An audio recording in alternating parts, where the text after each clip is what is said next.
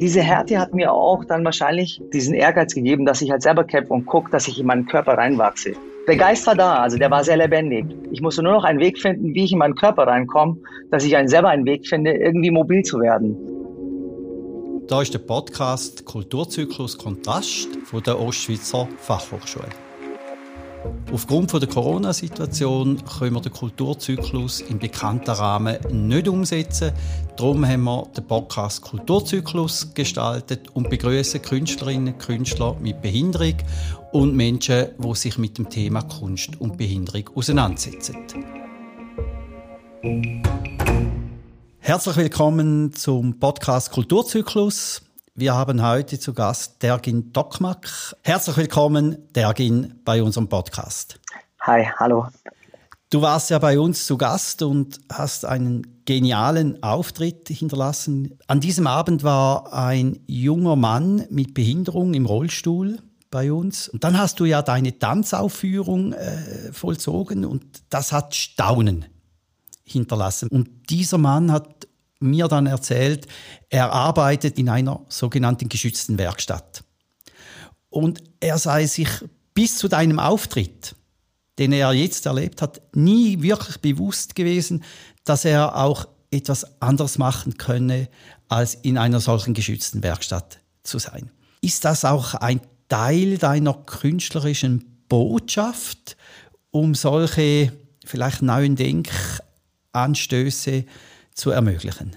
Für mich ist so, so Momente sind eigentlich für mich sehr wichtig. Die sind, äh, man muss sozusagen auch die Leute aus ihren, aus ihren Höhlen rausbringen und so. Und ich meine, ich selber habe ja auch jemanden ja auch im Fernsehen gesehen gehabt, der auf Krücken getanzt hat und hat mich dann auch dazu inspiriert.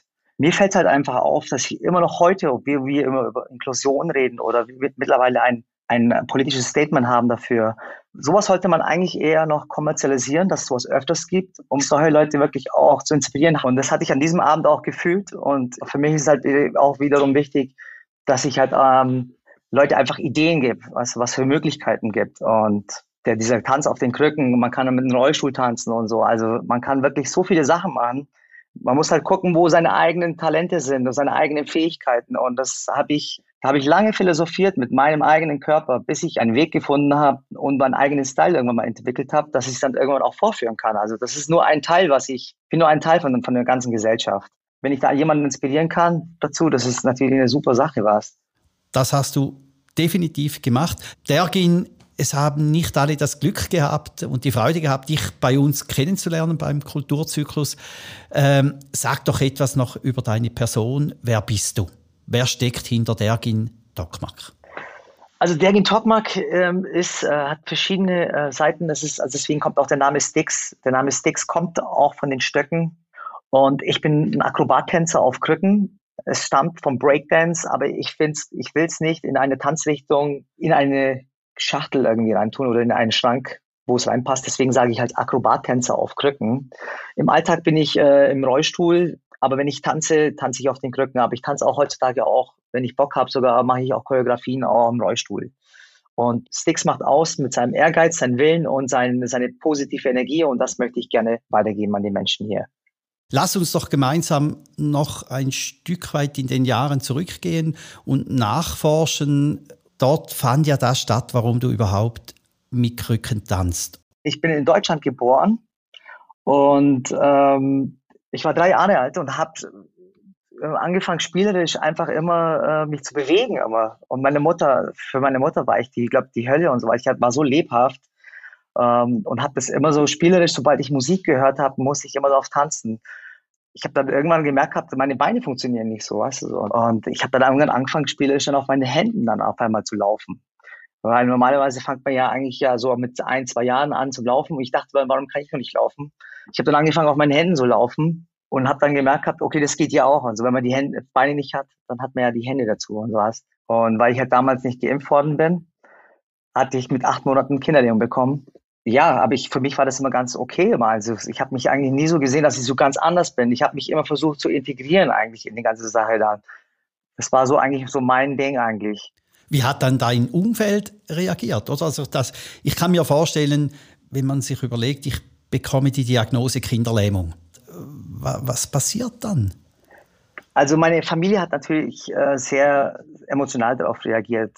Ähm, für den war das ähm, nicht einfach. Wir waren in der, Türkei und sie haben halt versucht, wirklich alles Mögliche irgendwie zu machen, dass ich wieder gesund bin. Und äh, ich habe das äh, sehr schwierig irgendwie eigentlich damals empfunden, weil zwischen meinem ersten und zehnten Lebensjahr haben die mit mir einfach Operationen gemacht gehabt, die, wo ich auch nicht verstanden habe, warum das so ist. Und meine Mutter waren aber auch sehr gläubig. Und wir haben dann in der Türkei versucht, dann irgendwie so äh, Imane zu besuchen. Oder dann gab es dann auch so die Zeit, wo man so ein heiliges Wasser dann trinkt. Und dann haben die mir immer so äh, vorgesprochen, ja, wenn du das trinkst, kannst du irgendwann mal laufen. Also die haben wirklich alles versucht, wirklich zu tun, dass ich wirklich irgendwann mal laufen kann. Und ich habe auch immer fest daran geglaubt, dass ich irgendwann laufen kann. Es ist ja nicht eingetreten, dass du dann aufgrund aller dieser heiligen Wasser und all diesen äh, Wegen, die ihr gesucht habt, dass du wieder gelaufen bist, sondern es ist ja tatsächlich hat sich manifestiert, dass du angewiesen bist auf einen Rollstuhl. Ähm, es ist nicht so ganz genau passiert so, aber ich denke mal, wenn sie das nicht gemacht hätten, hätte ich wahrscheinlich äh, nicht diese Stärke, die ich heute habe. Also sie haben mir auf jeden Fall Hoffnung gegeben, dass ich äh, irgendwann mal vielleicht irgendwann meinen eigenen Weg finde, meine Art zu laufen. Äh, meine Eltern, im Prinzip haben sie mich normal behandelt, aber versucht mir irgendwie so einen Weg zu geben, dass ich es halt irgendwie halt selber schaffe. Und ich finde, klar, diese Härte hat mir auch dann wahrscheinlich diesen Ehrgeiz gegeben, dass ich halt selber kämpfe und gucke, dass ich in meinen Körper reinwachse. Der Geist war da, also der war sehr lebendig. Ich musste nur noch einen Weg finden, wie ich in meinen Körper reinkomme, dass ich einen selber einen Weg finde, irgendwie mobil zu werden. Und das habe ich gemacht mit meinen Krücken. Irgendwann habe ich dann meinen Rollstuhl bekommen.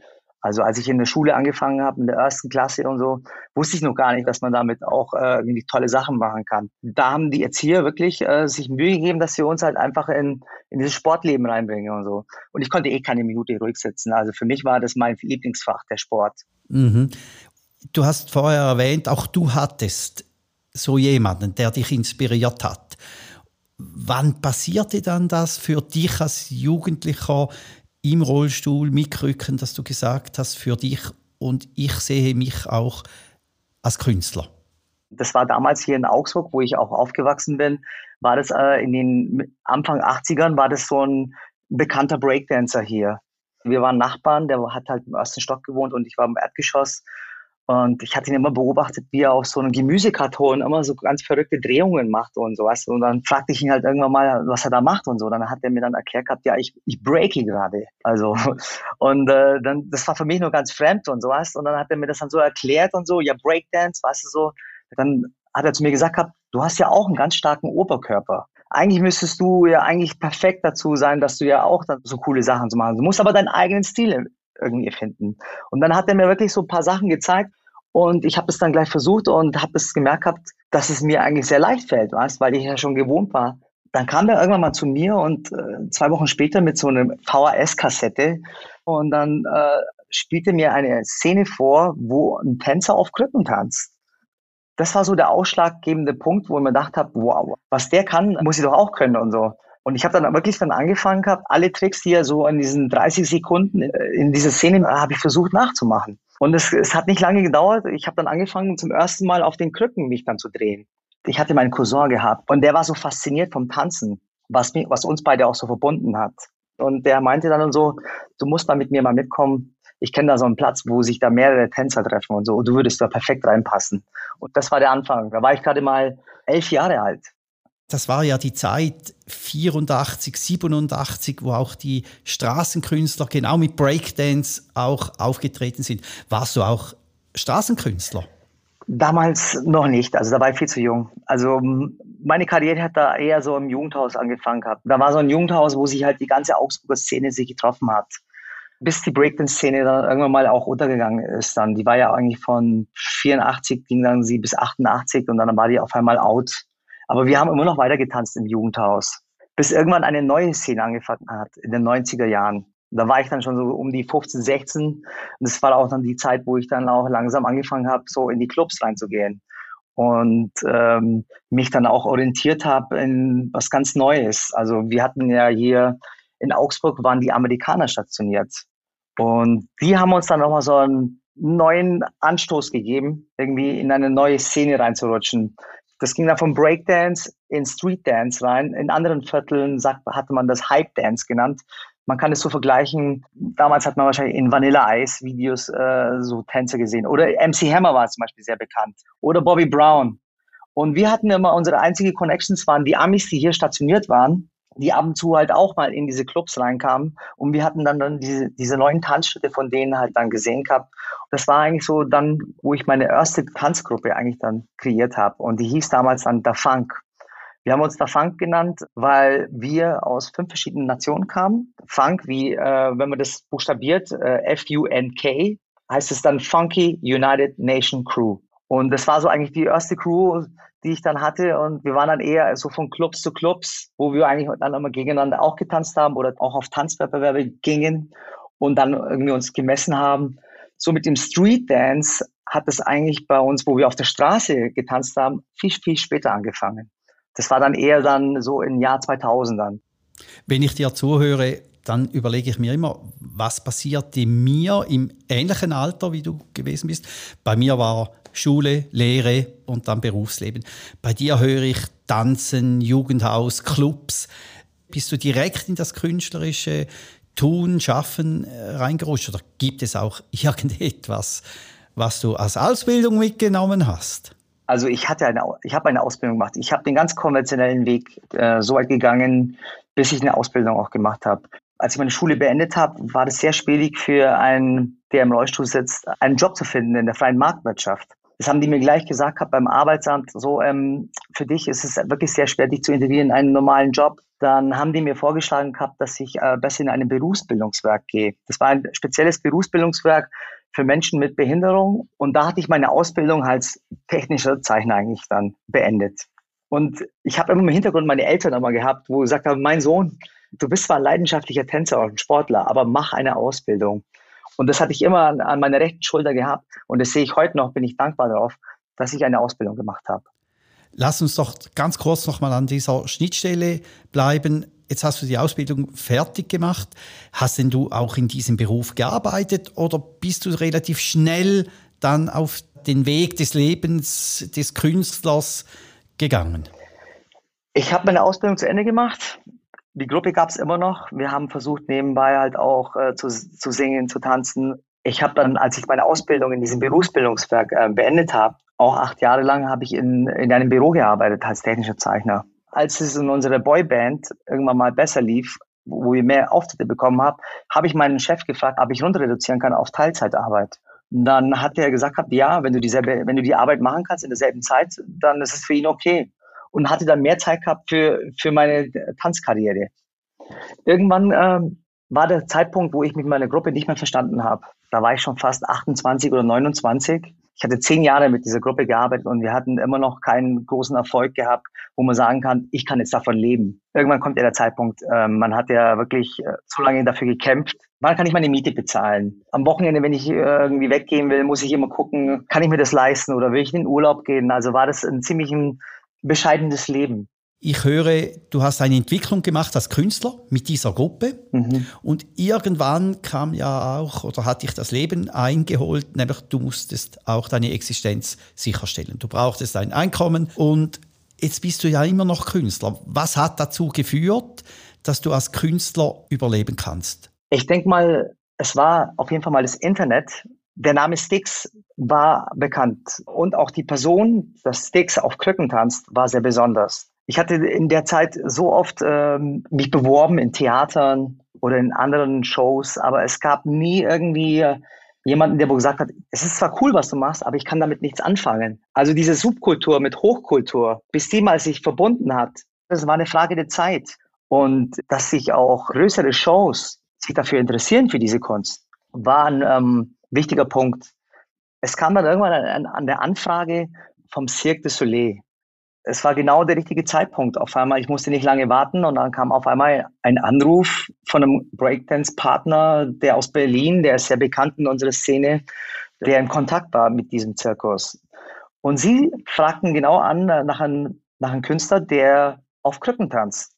Und das hat er mir da so erzählt gehabt und dann frage ich ihn, wie, wie viele Shows auf der Welt gibt's, äh, die nach einem Künstler fragen, der auf Krücken tanzt. Und ich musste auch nicht lange warten. Und es kam eine Zusage, aber sie wollten mich persönlich kennenlernen. Und dann hatten sie mir ein Flugticket zugeschickt und ich musste nach Montreal fliegen. Ich dachte, das war eine Audition, wo mehrere Künstler kommen und dafür sich bewerben. Aber ich war der Einzige. Und der Choreograf war dort und wir haben sehr intensiv mit dem Choreografen aus New York gearbeitet. Das war der Bill Shannon, der auch äh, ein Krückenkünstler ist. Nach den fünf Tagen ging auf jeden Fall jetzt ähm, unser Workshop zu Ende und meine Direktorin hat gesagt, sie ist sehr begeistert, aber sie weiß nicht, wie diese Firma darauf reagiert, dass sie einem Künstler einen Vertrag geben, der im Rollstuhl sitzt. Ähm, für viele Künstler ist es sehr anstrengend, dort auf Tour zu gehen, weil wir müssen drei bis 400 Shows im Jahr machen. Und das heißt, wir sind so quasi durchgehend auf Tour. Ich hatte noch nie eine Solonummer gehabt, die fünf Minuten dauern sollte.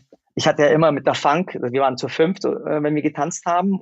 Und da war ich immer nur kurz und hatte immer so einen kurzen Einsatz gehabt. Immer. Der hat immer 30 Sekunden gedauert. Das war für mich ganz ein neues Land, auf jeden Fall eine Fünf-Minuten-Nummer zu machen. Die Show ging zweieinhalb Stunden. Und das heißt, ich bin durchgehend in der Show drinnen und dann noch diese Fünf-Minuten-Nummer. Das hat meine Direktorin mich gefragt, gehabt, das ist die größte Herausforderung. Und dann hatte ich fast zwei Monate warten müssen, bis sie sich entschieden haben, alles, ob alles technisch in Ordnung ist und versicherungstechnisch, ob ich jetzt einen Vertrag bekomme. Und ab da war das irgendwie eine neue Area für mich, von Hip-Hop auf Artistik.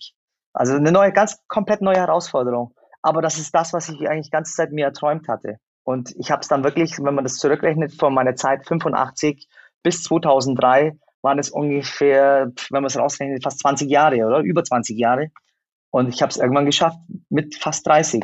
Jetzt hast du diese, dieses Engagement bei Cirque Soleil erhalten, bekommen. Das ist ja wie der Ritterschlag, wenn, wenn man in die Zirkuslandschaft äh, schaut. Du hast es vorher selber angesprochen, fünf Minuten. Oder ich bin auf einmal von 30 Sekunden jetzt bei fünf Minuten und wenn man sieht, was du leistest, dann ist das ja Hochleistungsathletik. Meine Frage zuerst ist, wie viel investierst du auch in Kraftübungen, Kraftaneignung, äh, um überhaupt diese Athletik umsetzen zu können? Was müssen wir uns vorstellen? Ich habe damals auf jeden Fall sehr viel trainiert. Ich war fast jeden Tag im Jugendhaus. Also sobald ich von, vom, von meinem Office-Job bin ich dann am Abend immer sofort ins Jugendhaus gegangen. Also ich habe bestimmt locker fünf bis sechs Mal in der Woche jeweils zwei bis drei Stunden trainiert. Dann gab es auch diese körperliche Voraussetzung. Man braucht sehr leichte Beine und einen starken Oberkörper, damit man diese ganzen Moves, wie ich so um diese Krücken rumschwinge, damit das überhaupt äh, die Schultern überhaupt aushalten. Ich war sehr halt äh, fein gerippt und wirklich, da war kein Gramm Fett da und was. Also ich war wirklich gut vorbereitet für dieses für dieses Cirque du Soleil Nummer.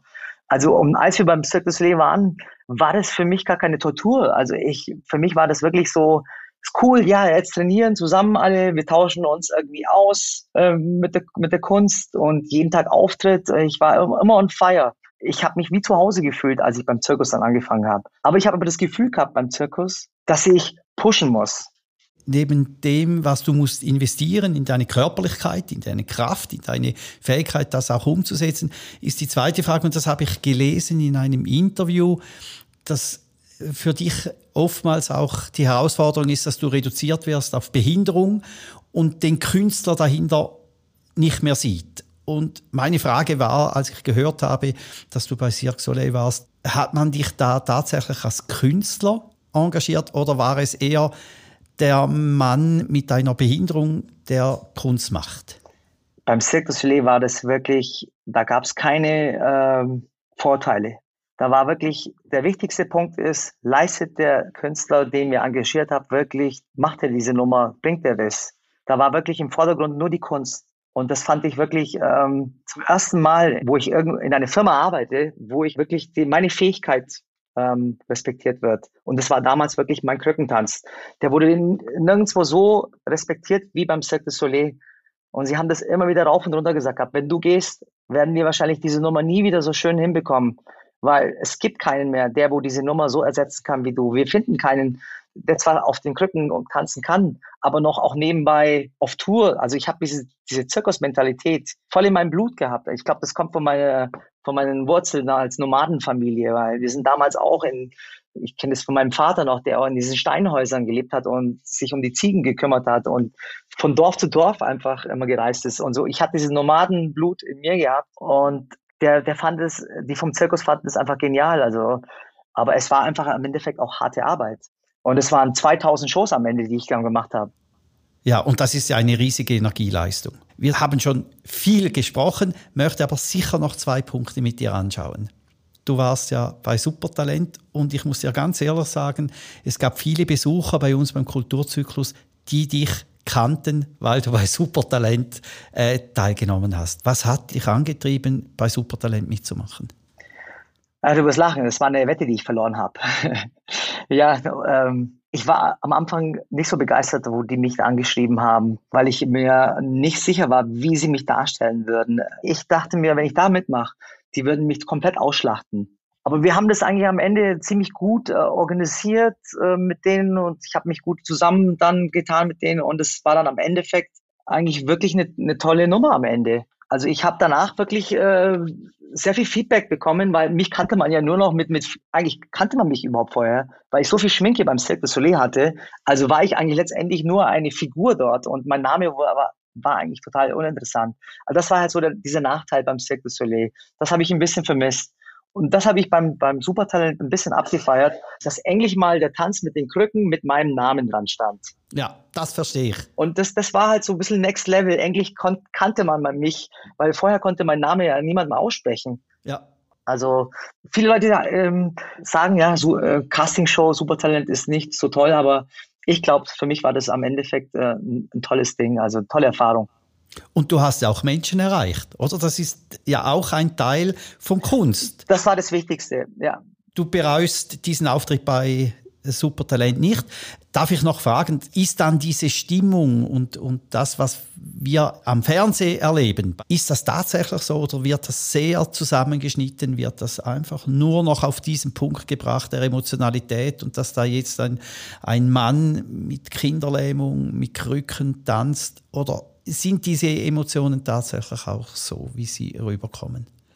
Naja, es ist schon auf jeden Fall, es ist ein eigenes Format, äh, das ist keine Frage, aber man, ähm, letztendlich muss man das so im, im, Gleichgewicht sehen. Also es war am Ende war das auf jeden Fall eine für, für mich eine coole Sache, weil ich muss jetzt nicht mehr weltweit rumreisen, damit ich Auftritte bekomme. Ähm, das hat mir weitergeholfen und viele Türen geöffnet. Also mein Resümee, Cirque du Soleil und dann noch das vom Supertalent hat mir auf jeden Fall nochmals eine Karriereschwung gegeben. Wenn es der Preis dafür war, dass ich halt natürlich mal auf meine körperliche Behinderung darauf reduziert wird, man muss nicht immer sagen reduziert. Meine Tatsache ist, ich habe eine Behinderung und es war cool, dass man wir darüber mal gesprochen haben. Vielleicht war das für viele Leute natürlich auch mal auch cool, auf die Bühne zu gehen und zu sagen, okay, ich habe auch eine Behinderung, aber ich kann auch etwas auch leisten. Tatsache ist, ich habe beim Cirque du Soleil wahrscheinlich jahrelang versteckt, dass ich eben keine habe. Und heute kann ich stolz darauf sagen, ich habe eine Behinderung und bin nebenbei auch ein Profitänzer. Jetzt sind wir in einer Situation, wo wir jetzt wieder Pläne machen für die Zukunft. Wir haben beim Vorgespräch ganz kurz das angeschaut. Wohin treibt es dich als Dergin Dokmak? Wohin treibt es sich als Dick? Wohin treibt es sich als Künstler? Es ist gerade, ja, es ist echt gerade so eine turbulente Zeit, wo man echt gerade viele äh, Schwierigkeiten hat, etwas vorauszuplanen. Aber ich habe echt richtig Bock darauf, in Richtung Schauspielerei zu gehen. Ich meine, die, die Konkurrenz ist bestimmt größer in dem Bereich wie jetzt beim Tanzen auf Krücken. Aber es würde mich echt freuen, wenn ich mich da in die Richtung auch vielleicht ein bisschen bewegen kann, weil ich vermisse es ein bisschen im, im, im, im Filmbereich oder im, generell im Fernsehbereich, dass einfach da auch ein bisschen mehr Inklusion passieren sollte. Da würde ich gerne weiter reinrutschen und ich möchte gerne eine Reisesendung machen um den Menschen zu zeigen, wo man überall cool reisen kann. Also das ein bisschen kommerzialisieren. Man muss immer, immer hart im Internet rumstöbern, bis man irgendwo was findet, wo man cool reisen kann als Rollstuhlfahrer. Ja. Und, und ich habe schon angefangen mit einer Sendung. Die läuft aber leider bis jetzt nur in, in München TV und die heißt Sticks in a City. Es gab nur leider nur zwei Folgen und wenn das mit dem Corona ein bisschen sich lockert, vielleicht kommen dann noch weitere Folgen. Du bist ja ein, ein Mensch, der sehr begeistern kann, der auch seine Botschaft in einer unglaublichen engagierten und leidenschaftlichen Art vermittelt. Wäre das nichts, so im Bereich Bildung zu gehen? Das ist auf jeden Fall auch eine Sache, die ich auch natürlich bedenke. Auf jeden Fall. Also ich habe eigentlich bis jetzt, was ich immer gemacht habe, immer alleine gemacht. Ich glaube, ich brauche jetzt eigentlich mal eine Crew, die mir so ein bisschen auch nebenbei hilft. Das fehlt mir halt so ein bisschen. Ich habe immer so die künstlerischen Ideen, aber mir fehlen einfach so die Leute, die das so ein bisschen organisatorisch machen. Hier in Deutschland ist es schwierig, irgendwie einen, einen Vortrag zu halten in, in eine Schule, also als Quereinsteiger es ist sehr schwer, irgendwie reinzukommen. Und deswegen muss man halt dann auch wirklich Leute haben, die sich dann um diese Management-Sachen sie mal kümmern, damit ich mich als Künstler dann auch frei entfalten kann. Lieber Dergin, ganz herzlichen Dank. Jetzt wünschen wir dir alles Gute mit deiner Kunst und mit deiner Leidenschaft. Vielen Dank, dass du bei uns warst. Danke, Stefan. Hat mich gefreut für die Einladung. Vielen Dank. Wenn ihr noch Ideen habt zum äh, Podcast, wenn ihr irgendwelche kritische Anmerkungen habt oder auch Lob, Rückmeldungen zu unseren Gästen, dann schreibt uns noch eine Mail kulturzyklus.ost.ch. Wir würden uns freuen, wenn Sie bei den weiteren Podcasts bei uns zu Gast wären. Vielen Dank und auf Wiederhören.